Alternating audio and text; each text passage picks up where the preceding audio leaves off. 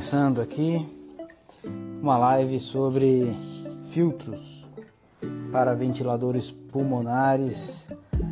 Ainda não são 18 horas, que está marcado para começar.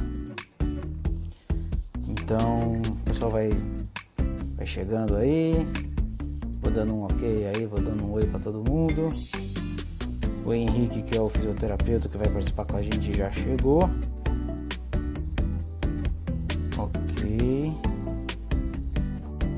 Daqui a pouquinho o Henrique já está começando aqui com a gente também.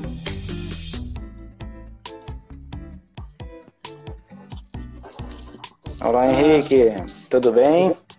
Bem. Que bom, que bom que você chegou. Cara, eu acho que já dá pra gente começar já, acho que falta um minuto aí para as 18 horas, pelo menos aqui no meu telefone, no meu computador, já, já deu as 18? Deu, deu 18. É, Pontualmente, então, horário de Brasília. Pontualmente, muito bom. Isso é muito bom. O Wellington Dantas aí dando boa tarde pra gente, também é, é nosso colega aí de profissão, conheço ele.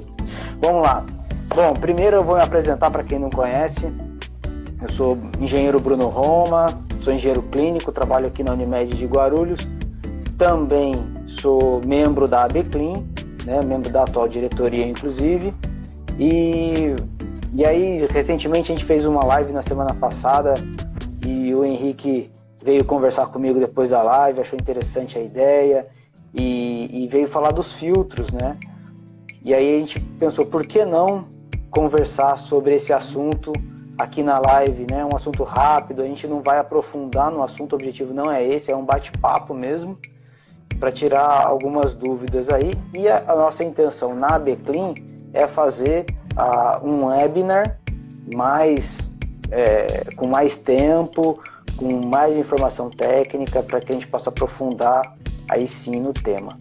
Tá bom? Eu queria apresentar ó, o Henrique, ele trabalhou comigo inclusive aqui no hospital, né, Henrique?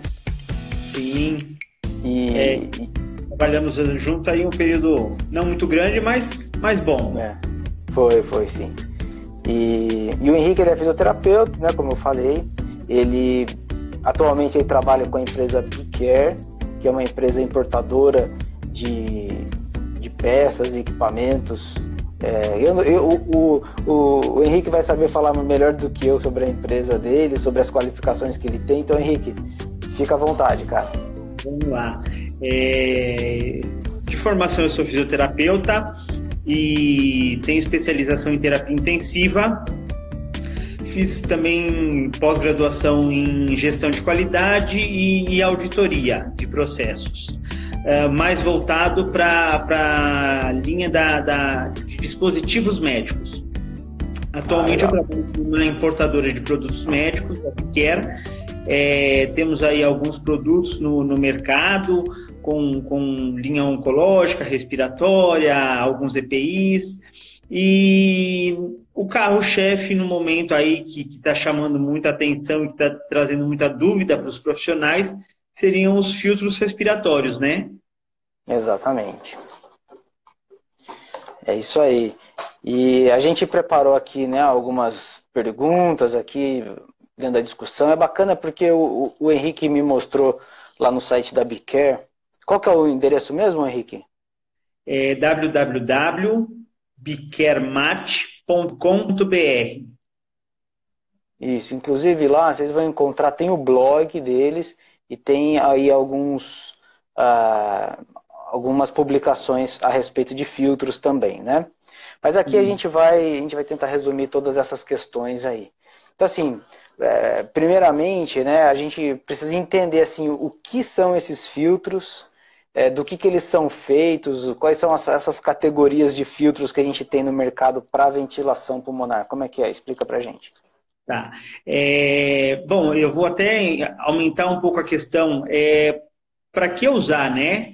Então, todo usar? paciente que é submetido a uma intubação orotraqueal e vai ser adaptado ao respirador mecânico, ele perde a capacidade natural do organismo de aquecer o ar e de umidificá-lo. Então a gente tem que ter um, um, dispositivo. Temos aí duas variáveis: uma variável que é a umidificação ativa, que é muito pouco usado atualmente, e a, a utilização de filtros umidificadores passivos, que seriam os filtros HMEs. Dentro dessa categoria, nós temos é, três grandes é, modalidades. Os filtros que são só higroscópicos,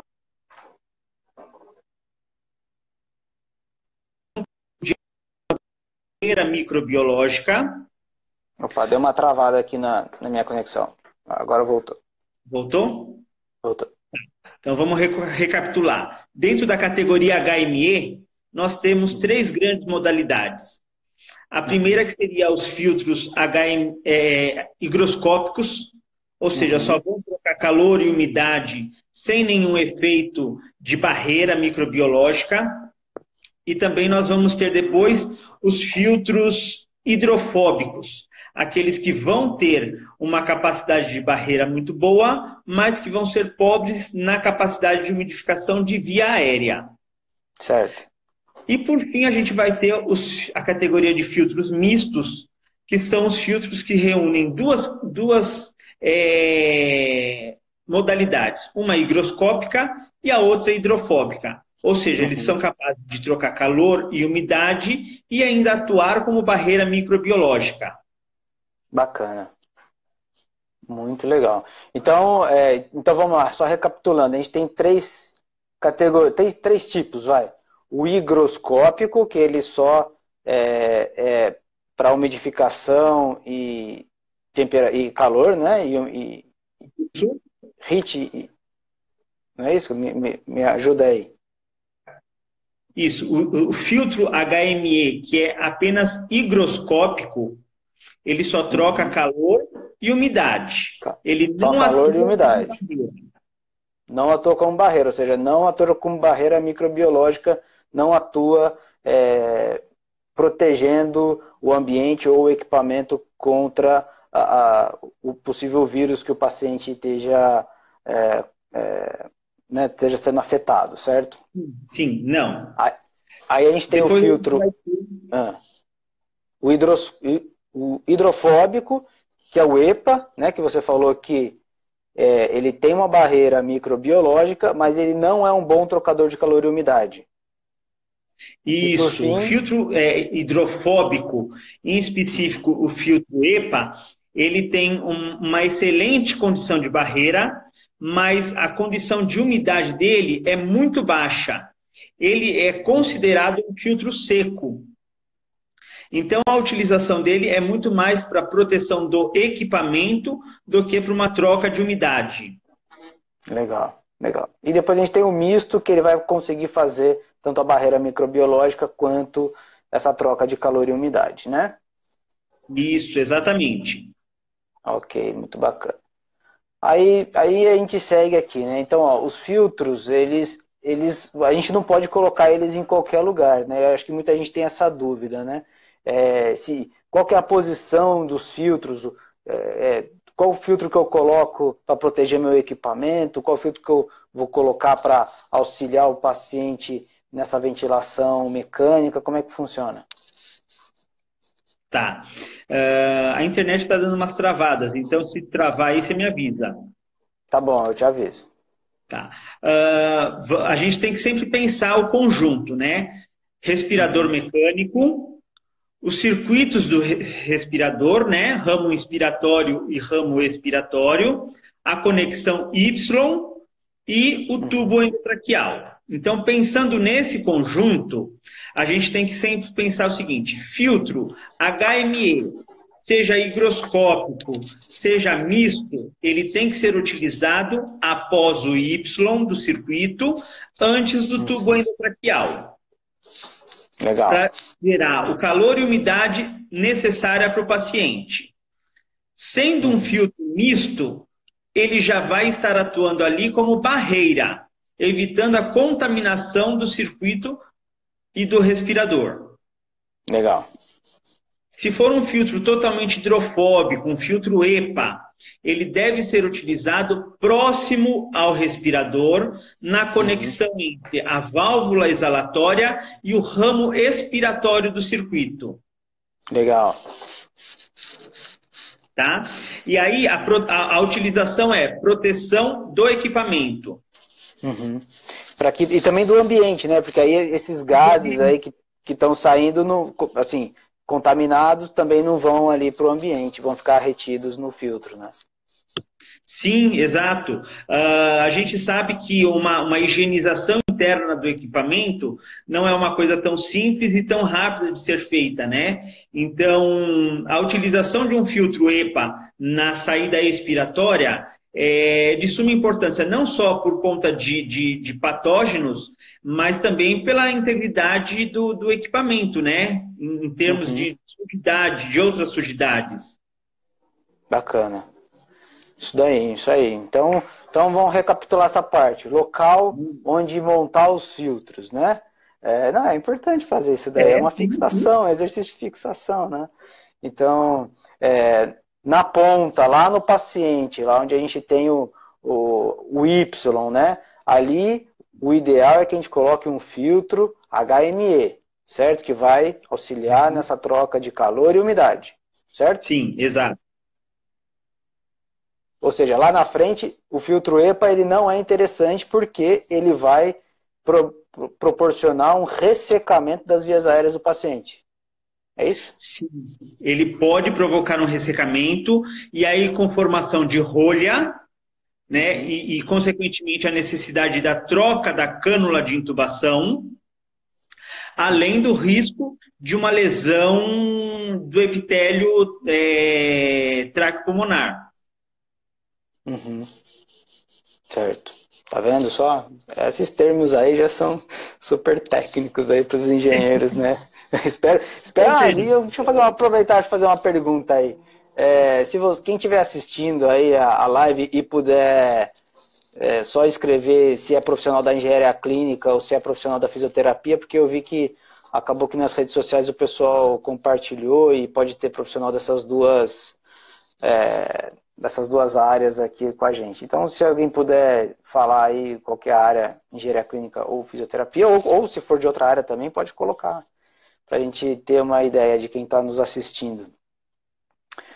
E aí, e é legal. Então, a gente vai colocar o HME lá na, no Y e pra, na saída expiratória vai, vai colocar esse o, EPA para proteger tanto o equipamento quanto o ambiente que, que né, se ele tiver os, os gases aí jogados para o ambiente. Muito sim, legal. Sim. Tem fisioterapia, tem engenharia clínica. O pessoal está respondendo aí, está vendo, né, Henrique? Legal, legal. Uh, eu vi uma pergunta ah. interessante. O Wellington perguntou ah. se ah. o 0,001% que sobra se não pode acabar contaminando, né?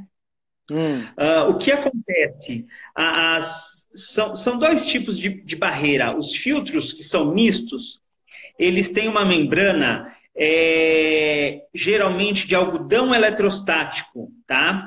E, e, essa membrana ela recebe uma carga positiva e uma carga negativa de elétrons para que atraia a partícula das bactérias, dos vírus.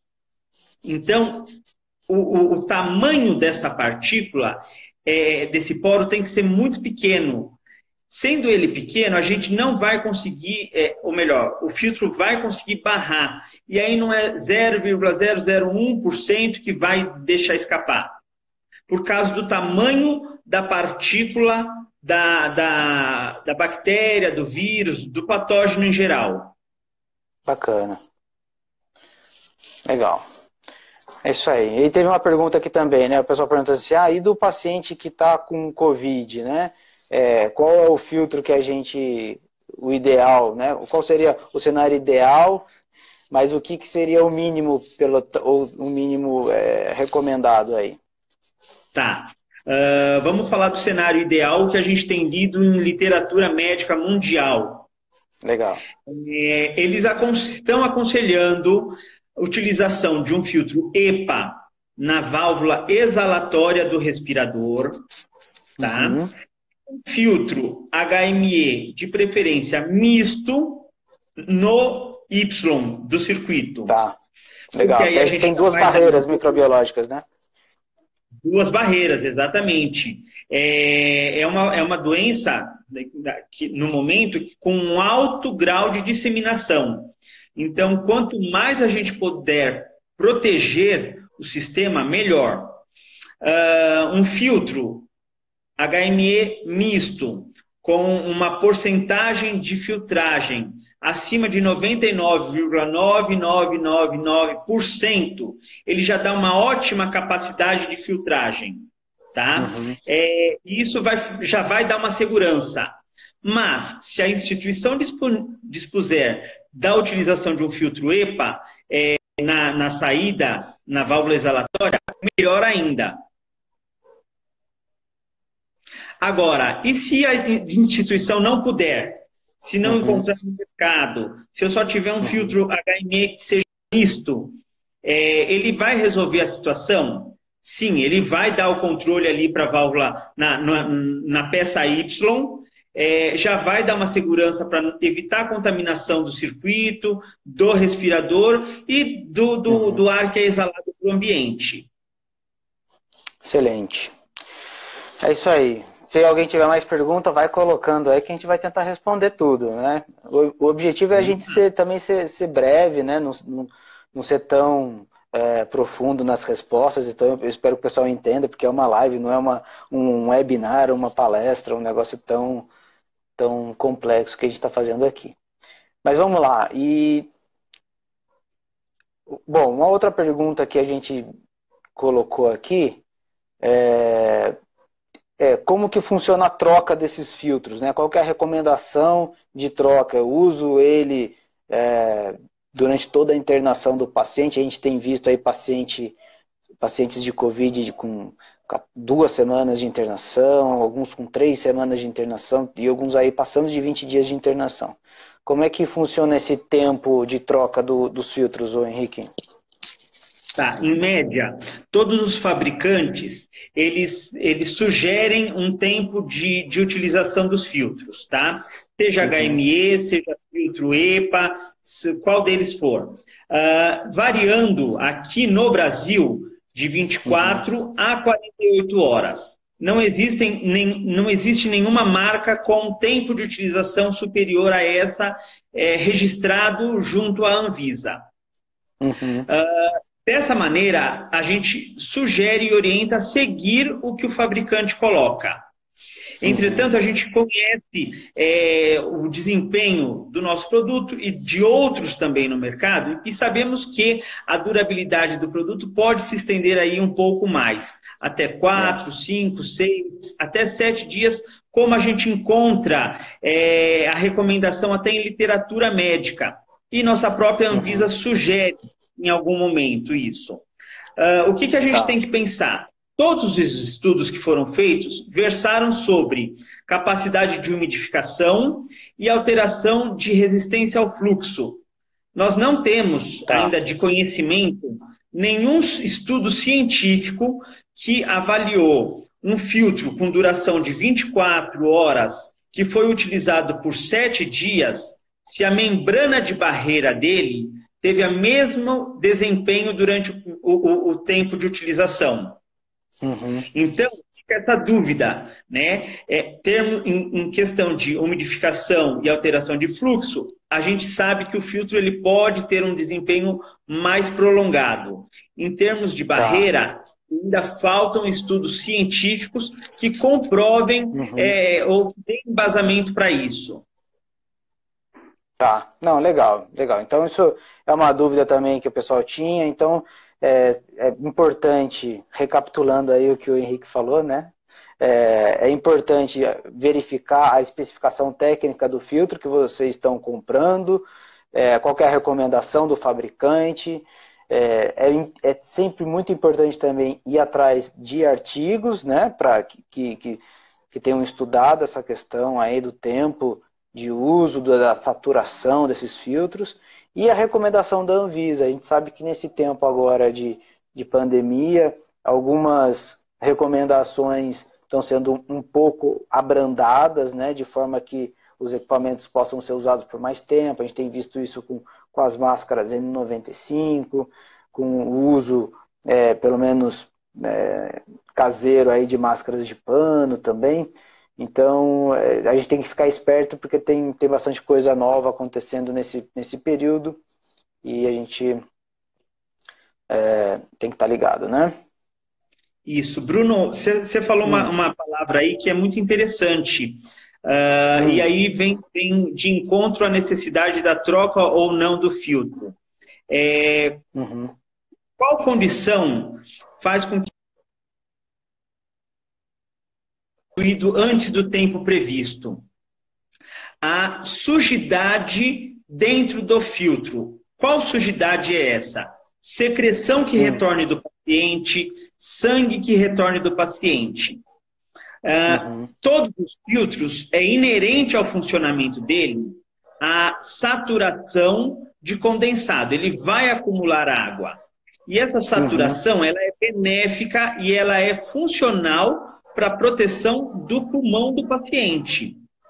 Então, se um uhum. filtro ele satura a água, junta aquela, aquele condensadozinho na, no catéter monte, na traqueinha, ou até mesmo dentro do invólucro, isso não significa que o filtro perdeu a funcionalidade dele. Então não hum. há necessidade de substituição. Certo, legal. Olha, dica importante, né? Ô Henrique, tem uma pergunta aí, ó, falando Biomed CMT, falando aí da. recomenda o uso de filtro HMEF para NEL. E eu lembro que a gente tinha conversado aí né, um tempinho antes da live, e você tinha falado que tem algumas questões aí que a gente precisa prestar atenção com relação ao público NEL mesmo, né? Como é que é isso aí? É, bom, vamos definir então uma outra situação antes e eu já falo isso. HMEF ah, tá nada mais é do que o filtro HME misto, tá? Então, tem gente aí preocupada em tentar encontrar esse filtro HMEF e achando que ele é o ideal, é o exclusivo, mas não. É o que o Bruno acabou de falar. É, leiam a especificação técnica do produto. Às vezes, a marca não coloca o F porque ela entende é, o produto de uma outra maneira, mas ele tem a capacidade de membrana mista, ou seja, ele vai atuar como barreira. Tá? Então, HME-F uhum. é o filtro misto. Só para tentar ah, tranquilizar legal. mais as pessoas. Uh, em se tratando de neonatal, a gente tem uma, é, é, um público muito específico. E aí a gente tem a seguinte situação: volumes correntes no, ao qual o, o, bebê é ventilado sendo muito reduzido. Uh, a gente tem filtros no mercado brasileiro destinado a neonatal, começando com volume corrente de 30 ml e indo até 200, 200 e poucos ml. Tá? Uh, e geralmente esses filtros eles possuem uma membrana é, de barreira. E aí a, a, a, a situação está resolvida. Tá? Uh, quando são volumes corrente inferiores a isso, e aí a gente está falando de um filtro que é só higroscópico, que vai fazer um volume corrente de 10 a 50 ml, que é o menor das, das, das volumetrias para filtro, é, a gente tem a necessidade de colocar um outro tipo de filtro, daí é na saída expiratória, tá? Seria um filtro, é, um EPA, um filtro hidrofóbico, destinado a, a, a público infantil. Uhum. Legal. Bacana. Acho que respondeu bem a pergunta, né? Eu, pelo menos eu entendi que alguns filtros a gente precisa olhar a capacidade é, de fluxo. Tá? Então, Sim. alguns, e, são, e, e eles são próprios para neonatal, para que já se espera assim, um fluxo é, pequeno e ele permita que esse fluxo pequeno é, chegue até o paciente, né? E, e aí você vai usar o filtro EPA só no ramo expiratório para você proteger o equipamento e o ambiente. Maravilha. Deixa eu ver o que temos aqui. Henrique, os fabricantes dos ventiladores têm alguma posição em relação à utilização de dois filtros sobre a compensação de resistência? Como é que é essa questão de resistência criada pelos filtros? Eu não. Como é que você sabe? Alguma coisa, Henrique? Olha, em média, a resistência ao fluxo de, de desses pacientes está girando aí na, na, na faixa de um, um e meio centímetro d'água. Então, mesmo que a gente faça uma sobreposição de filtros, a gente vai estar tá aí falando de uma, de uma resistência em média de 3 centímetros de água. Tá? Hum, tá. Uh, isso ainda está abaixo do que é recomendado nas normas ISO de, destinadas à fabricação de equipamentos ventilatórios e anestesia. Então, eu não vejo uhum. um impacto, é, a grosso modo, no, no, na utilização. É claro que, clinicamente, uhum. a gente tem que avaliar paciente para paciente para ver quais são as reações de, de troca gasosa. Uhum. Tá. Legal. Eu acho que é isso aí. Acho que a gente cobriu todos os pontos que a gente se propôs a conversar aqui hoje. É, muito legal. Eu também não tinha parado para pensar nessa, porque vai criar mesmo uma resistência, né, no circuito. Ô, Bruno, tem uma. Da Luciana está hum. fazendo uma, uma, um questionamento ah. do uso de PAP ah. com ramo único. É, e aí, hum. em pediatria, né? Ela está falando, mas isso aí se, se, se adequa a qualquer tipo de respirador com ramo único. Tá. Uh, respiradores com ramo único, ele, eles possuem ou uma válvula de escape exalatória, ou até mesmo uma válvula de escape com a presença de, de PIP regulado ali. E aí, hum. a, a, recomendação, sim, é utilizar apenas um filtro misto hum, após a válvula exalatória e antes hum. da conexão com o paciente. Hum, tá.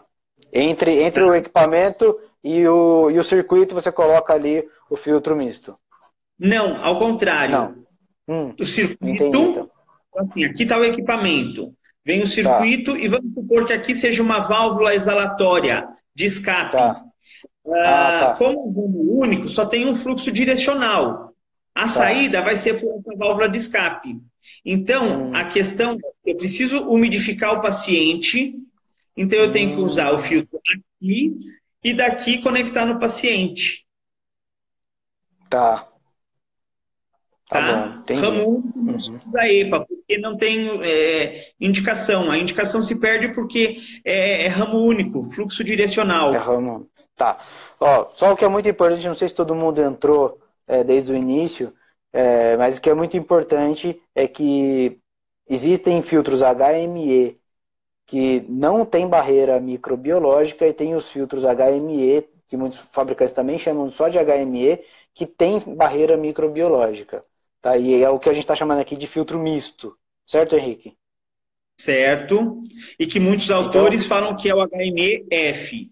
HME-F. Então, assim, nesse momento é muito importante, se vocês forem comprar, for especificar para compra, for utilizar, verificar realmente se é o filtro que tem barreira microbiológica ou não, e, e onde cada um vai ser usado. Quem não pegou desde o começo, depois vai poder assistir essa live desde o começo, dá pra, ela fica aí 24 horas no ar, tá bom? Tá. E é isso aí, Henrique. Tem, você, bom, deixa você fazer as últimas palavras aí antes da gente encerrar. Joia. Não, foi um, um, prazer. Eu acho que vale muito a pena a gente estar tá sempre reforçando é, na orientação e no apoio da, da, dos profissionais que estão aí na, na linha de frente com, com os pacientes e com o restante da equipe. E fico aí à disposição, sempre que precisar, qualquer um que tiver aí a necessidade, estamos abertos a, a colaborar com vocês. Muito bom. Eu vi que o pessoal apertou o coraçãozinho aí, que gostou. Aperta bastante Sim. aí, fala pra gente que foi legal, que vocês gostaram. Com certeza a gente vai voltar com, com mais conteúdo. Uhum. E provavelmente o Henrique vai fazer com a gente um webinar e aí ele vai poder mostrar numa, numa apresentação técnica aí essas questões mais técnicas que a gente aqui só ficou conversando, a gente não conseguiu é, mostrar né, é, isso em gráficos, uhum. em, em, imagens, mas eu espero que tenha atingido o objetivo é, de, de, de, mostrar um pouquinho, talvez até criar mais dúvidas agora, né, na cabeça das pessoas, porque quando a gente não, não conhece o assunto, a gente não tem dúvida, né? Agora que a gente conhece um pouquinho, a gente vai poder gerar um pouco de dúvida aí. Tá bom? Henrique, obrigado aí mais uma vez e espero que a gente se veja em breve e que a gente possa continuar trabalhando junto aí, tá bom? Um obrigado, hein, cara? Prazer, viu? Um ótimo trabalho aí para vocês também. Obrigado, tchau, tchau. Tchau.